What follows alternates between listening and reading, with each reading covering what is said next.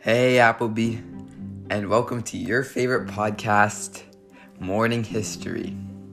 Please grab a beverage or coffee to start your Monday off right. I'm your host, Liam Wollstonecroft, and today we will be talking about what many consider to be the start of the Cold War the Guzenko affair, and how things were handled by Prime Minister Mackenzie King. The time was 1945, and a man by the name of Norman Robertson informed King that Igor Sergeyevich Guzenko had documents proving so- Soviet espionage in Canada and the United States. King was then advised by one of three others who had also been informed of Guzenko's documents. They were told to seize Guzenko and his files. And you may be wondering, why is Guzenko in Canada? Guzenko was an intelligence officer and would help handle transmissions from Moscow to Ottawa and Ottawa to Moscow. During this time, Guzenko learned that life in Canada is way better than the Soviet Union life. One day, Guzenko was Guzenko got a call to come back to Moscow. This unexpected call surely meant he was in trouble, since he had two years left of his time in Canada. So, what did Guzenko do? He stayed in this new wonderful place called Canada. I mean, who doesn't love it? Guzenko stole and copied documents he thought would help Canada against the USSR.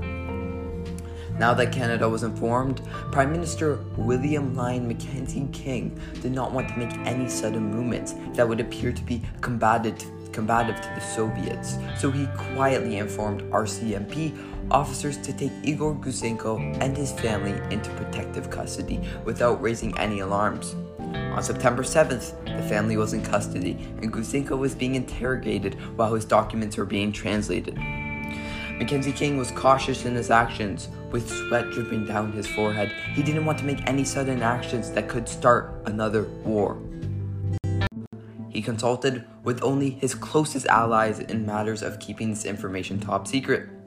He shared it with only the highest powers in different military and government groups across Canada, the United States, and Britain.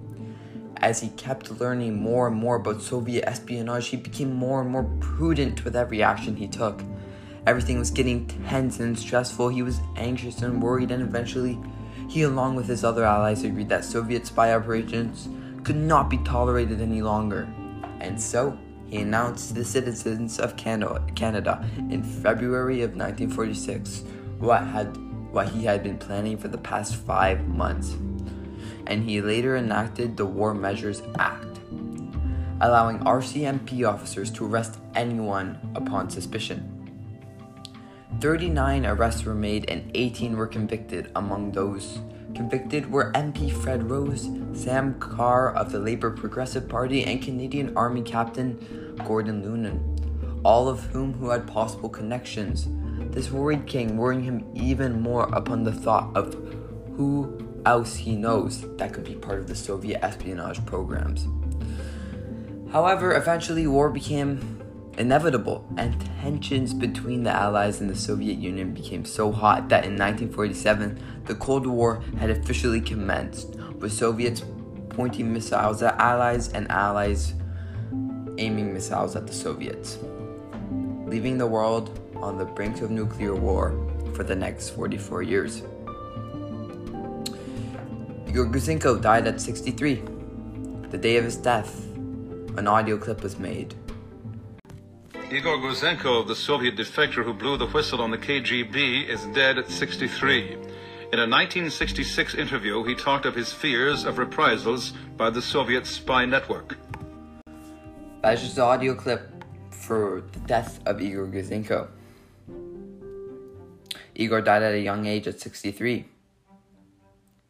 But he certainly helped Canada by letting them know the fears of the USSR. As always, thank you for listening. I'm your host, Liam, and we will catch you next Monday with more from Morning History. Have a great day, Appleby.